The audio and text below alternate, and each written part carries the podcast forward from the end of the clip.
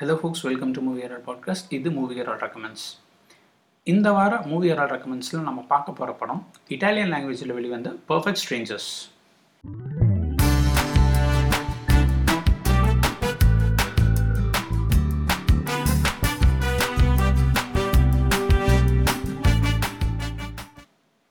so Perfect Strangers அப்படின்ற படம் எங்கேருந்து அப்படின்னா லைக் எங்கேயோ நம்ம தேடிட்டு இருக்கும்போது நமக்கு கா நம்ம நம்ம வந்துட்டு ரேடார்லேயே இல்லாமல் திடீர்னு ஏதாவது வந்து சிக்கும்ல. ஸோ அந்த மாதிரி எனக்கு வந்து சிக்கின படம் தான் இந்த பர்ஃபெக்ட் சேஞ்சஸ் இன்ஃபேக்ட் இந்த படத்தை வந்துட்டு நான் ஆக்சுவல் சோர்ஸ் படத்தை பற்றி பேசணும் அப்படிங்கிறதே வந்துட்டு ஒரு பெரிய கதை. ஏன்னா நான் ஆக்சுவலாக வந்து இன்டிமேட் சேஞ்சஸ் அப்படின்ற படத்தை பற்றி கொரியன் மூவி பற்றி நான் கேள்விப்பட்டேன். ஸோ அந்த படம் பார்க்கும்போது நல்லா இருந்துச்சு. சரி நல்லா இருக்கேப்பா அப்படிங்கும்போது அந்த படம் வந்துட்டு ரீமேக் அப்படின்னு சொல்லியிருந்தாங்க. ஸோ அது வந்து என் ஃப்ரெண்டு ஒருத்தர் சொல்லியிருந்தாரு இந்த படம் ரீமேக்கு ஸோ இதோட ஒரிஜினல் பாரு அது ஒரு ஸ்பானிஷ் படம் அப்படின்னு சொல்லி சொன்னாங்க. ஸோ நான் ஸ்பானிஷில் பரவாயில்ல ஸ்பானிஷ்லேருந்து எடுக்கிறதும் நல்லா இருக்கே அப்படின்னு சொல்லிட்டு அங்கே அந்த ஸ்பானிஷ் படத்துக்கு போய் பார்த்தா இல்லைப்பா இது வேற ஒரு படத்தோட ரீமேக் தான் இது அப்படின்னு சொல்லி எனக்கு அப்புறம் தான் தெரிஞ்சு அஃப்கோர்ஸ் விக்கிபீடியாவில் அப்போவே நம்ம பார்க்கணும் அப்படின்ற மைண்டு வரல. நம்ம நண்பர் சொன்னார்னா உடனே போய் பார்ப்போம்ல. அப்படின்ற மாதிரி அங்கே போகிறோம் அதுக்கப்புறம் தான் வந்துட்டு ஒரிஜினல் வந்துட்டு இட்டாலியன் மூவி அப்படிங்கிறது தெரியுது. இந்த இட்டாலியன் மூவி வந்து பதினாறு ரீமேக் பண்ணியிருக்கிறாங்க. ஸோ கினஸ் வேர்ல்டு ரெக்கார்டில் வந்துட்டு அதிகமாக ரீமேக் செய்யப்பட்ட படம் அப்படிங்கிறதுல வந்துட்டு இந்த படம் வந்துட்டு வந்திருக்கு. அஃப்கோர்ஸ் இதில் நம்ம கான்ட்ரிபியூஷன் என்னன்றதை பற்றி நம்ம தனியாக பேசிக்கலாம்.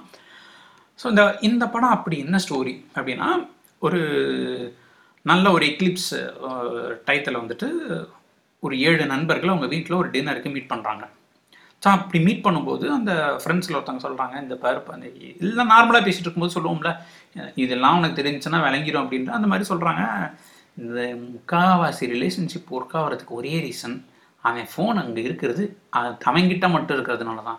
ஃபோனில் இருக்கிறத அடுத்தவன்கிட்ட கொடுத்துப்பாரு ரிலேஷன்ஷிப் அன்றைக்கே அவுட் ஆயிரும். அப்படின்றது இந்த ஜோக்கை பற்றி நம்ம நிறைய பார்த்துட்டோம் நிறைய மீன் பார்த்துட்டோம் நிறைய கண்டென்ட்லாம் பண்ணியிருக்கோம்.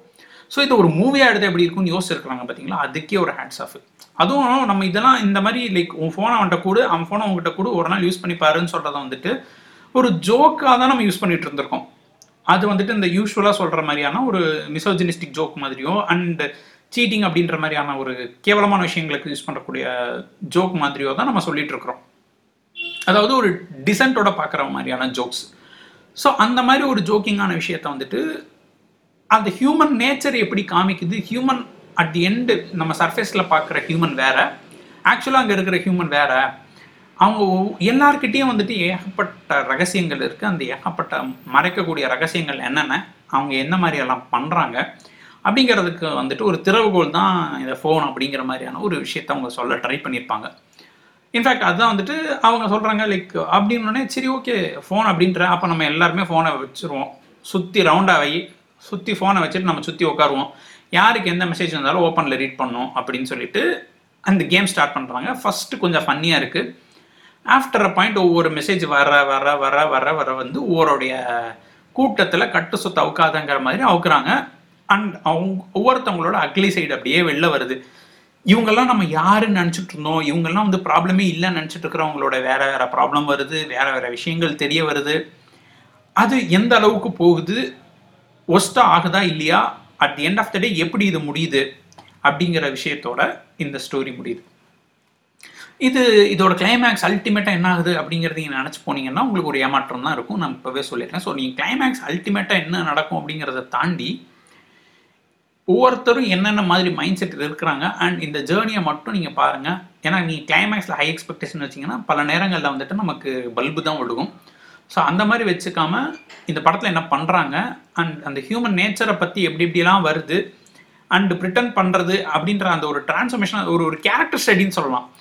So multiple character study and ஒரு இன்ட்ரெஸ்டிங்கான ஒரு ஸ்டோரி லைன் அப்படிங்கிற ஒரு விஷயத்துக்காக இந்த படத்தை நீங்கள் பார்த்தீங்கன்னா ரொம்ப இன்ட்ரெஸ்டிங்காக இருக்கும். அண்டு பதினாறு லாங்குவேஜில் ரீமேக் பண்ணியிருக்கிறாங்க அப்படின்னு சொல்லியிருந்தோம். அதில் நம்ம கண்ட்ரிபியூஷன் என்னன்னு சொல்லியிருக்கோம் அப்படின்ற ஒரு விஷயத்தை பற்றி நான் பேசியிருந்தேன் முன்னாடி. என்ன விஷயம் அப்படின்னு சொல்லி பார்த்தீங்கன்னா மோரலஸ் வந்துட்டு ரெண்டு மூணு லாங்குவேஜில் ரீமேக் ஆயிடுச்சு இல்லாட்டி நாலஞ்சு லாங்குவேஜில் ரீமேக் ஆயிருக்குனாலே அது ஒரு இடத்துல நம்ம உள்ளே வந்துடுவோம் எப்படி நம்ம நம்ம கண்ட்ரிபியூஷன் இல்லாமையா அப்படின்னு சொல்லிட்டு வேர்ல்டுலே ஒரு one of the top five or top ten movie இண்டஸ்ட்ரியில் இந்தியன் மூவி இண்டஸ்ட்ரியும் ஒன்று ஏன்னா இந்தியன் மூவி இண்டஸ்ட்ரிங்கிறதே ஒரு காங்க்ளோமரேட் நிறைய இருக்குது ஸோ அதில் இந்த மாதிரி ஒரு ஒரு பதினாறு ரீமேக் இருக்கும்போது அதில் நம்ம பாலிவுட் எப்படி உள்ள கான்ட்ரிபியூட் பண்ணாமல் இருக்குது அப்படிங்கிறது எனக்கு இன்னும் தெரியல. அதனால வந்துட்டு என்னதான் இருந்தாலும் ரெப்ரசன்டேஷனுக்கு நம்ம இந்தியா இல்லாமல் இருக்கக்கூடாது அப்படின்னு சொல்லிட்டு கனடா இண்டஸ்ட்ரியிலேருந்து இந்த படத்தை வந்துட்டு கொஞ்சம் அப்படியே தழுவல் அப்படின்னு சொல்லிட்டு லவுட் ஸ்பீக்கர் அப்படின்ற பேரில் எடுத்திருக்கிறாங்க.